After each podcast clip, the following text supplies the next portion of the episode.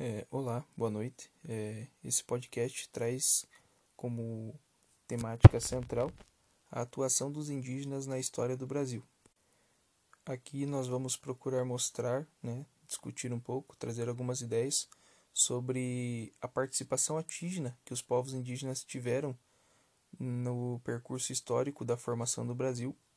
e que, ao contrário do que as historiografias mais tradicionais, é, embasadas em escritos etnocêntricos produzidos pelos próprios colonizadores, por vezes, né, é, trazem apenas o índio como um sujeito submisso dentro desse processo de colonização, primeiro, e acabam por ocultar e apagar muitos traços da sua cultura e história do processo histórico de formação do Brasil. Para dar conta dessa demanda, nós vamos utilizar principalmente textos é, retirados do livro Os Índios na História do Brasil, da autora Maria Regina Celestino de Almeida, que é historiadora e pesquisadora, com o foco principal é, em trazer essa concepção histórica a partir do que os índios consideram importantes dentro da sua atuação no processo de formação do Brasil. É por que essa demanda? Porque por vezes, né, desde a chegada dos colonizadores portugueses no território brasileiro, é, eles detinham né, o conhecimento da escrita tida como oficial e eles descreviam os povos indígenas a partir de suas próprias concepções, né, totalmente é, embasadas em uma em um etnocentrismo muito grande, né, o qual visava colocar sempre o índio como sujeito que era selvagem, que necessitava de ser catequizado e civilizado para se tornar um cidadão e um súdito da coroa portuguesa. É, assim, ao longo do tempo, se construiu uma imagem pejorativa e cheia de estereótipos relacionadas aos povos indígenas no Brasil, onde eles são colocados realmente apenas como sujeitos submissos e que não são ativos na construção histórica. Daí a necessidade de promover essa revisão histórica e analisar as documentações disponíveis, focando nos povos indígenas como sujeitos ativos e os significados que eles próprios atribuem aos artefatos e relacionamentos e todas as, as novas relações sociais que se estabelecem no pós-contato com os colonizadores e que, a partir disso, dessa análise, nos permite compreender os processos da conquista e a, e a ocupação da terra de uma forma muito mais ampla e complexa, trazendo essa perspectiva em que o índio é sujeito ativo da sua própria história. Essa demanda também se faz necessária porque por muitas vezes nós, como sociedade, carregamos é, muitos estereótipos e preconceitos relacionados aos povos indígenas, onde por vezes nós tentamos categorizar eles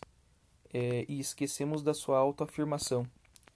É, bem como no período colonial, quando os colonizadores é, instituíram uma nova forma de vida aos indígenas, onde eles foram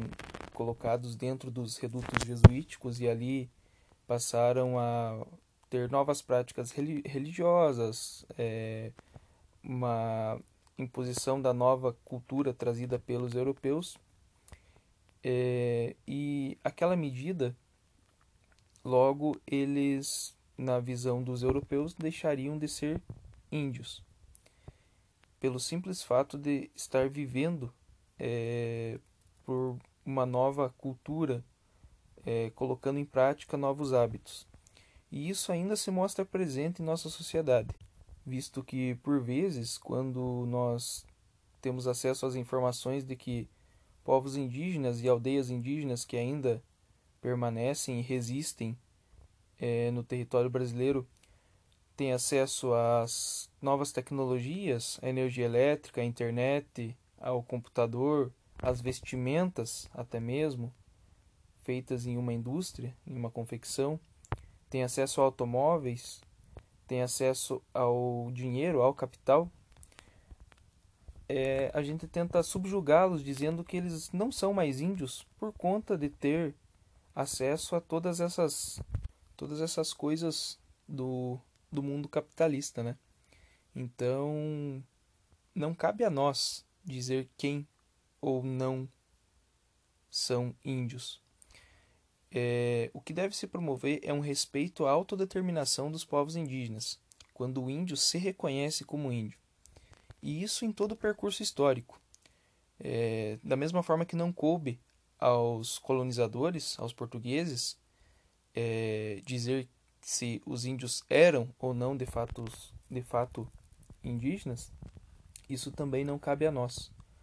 porque a autodeterminação que esses povos têm sobre quem eles são é o que realmente importa. É indiferente se eles estão andando em automóveis, se eles vestem e calçam é, tênis e roupas de marca, se eles possuem ou não capital, é, se eles consomem ou não produtos industrializados. Essa é uma discussão que é necessária ser feita para justamente quebrar com essa concepção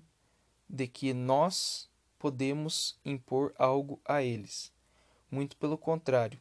eles mesmos já se reconhecem e se autodeterminam como indígenas, não cabendo a nós fazer essa classificação dos povos indígenas. É, e hoje, mais do que nunca, nós vemos que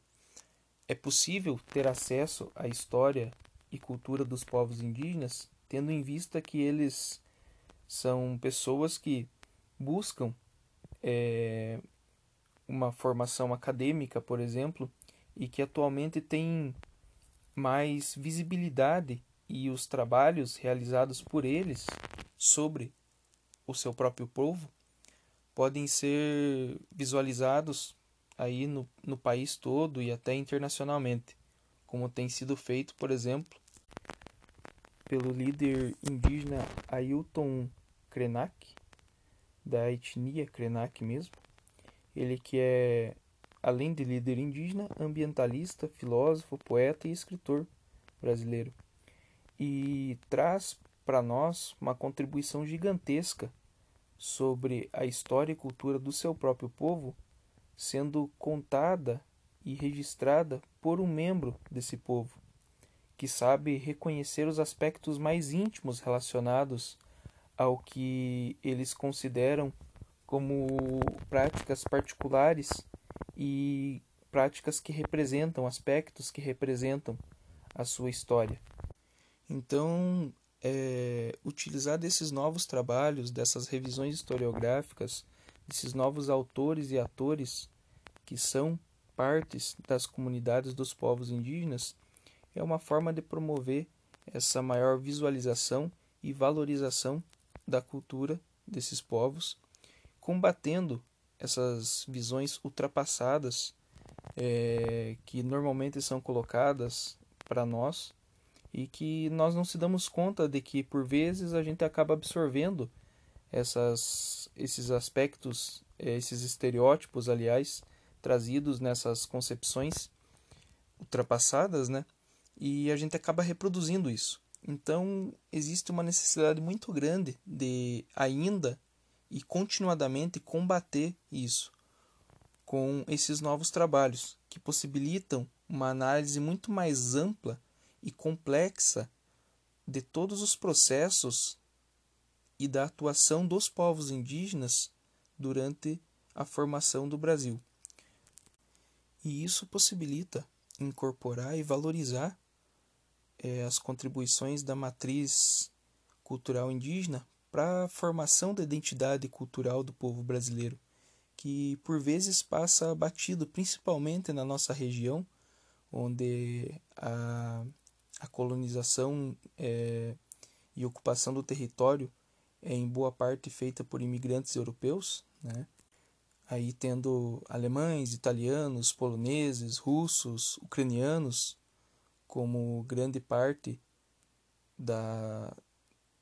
dos povos que formaram né, que constituíram a ocupação da nossa região e que às vezes os povos indígenas que também estavam aqui, principalmente no Paraná, em grande quantidade, são esquecidos. E isso é uma coisa que deve ser combatida, porque à medida que você faz isso, são promovido, é, é promovido novamente esse ocultamento desses povos da nossa história, o que não pode ocorrer, porque eles são de fato participantes ativos do processo e de aspectos que nós trazemos na nossa identidade cultural até hoje. Então, como objetivo principal né, dessa, dessa contribuição, desse material, é buscar, por meio de uma pesquisa, é, trabalhos acadêmicos, artigos, textos, livros sobre a história e cultura dos povos indígenas escrito por membros das comunidades indígenas. E como que eles trazem e descrevem esses aspectos para a sociedade. É muito importante trazer isso, essa concepção, essa revisão, para que a gente também consiga compreender melhor esses aspectos e não cometa não cometa os mesmos erros é, que já vêm ocorrendo durante séculos quando se trata da atuação dos povos indígenas na construção da sociedade brasileira.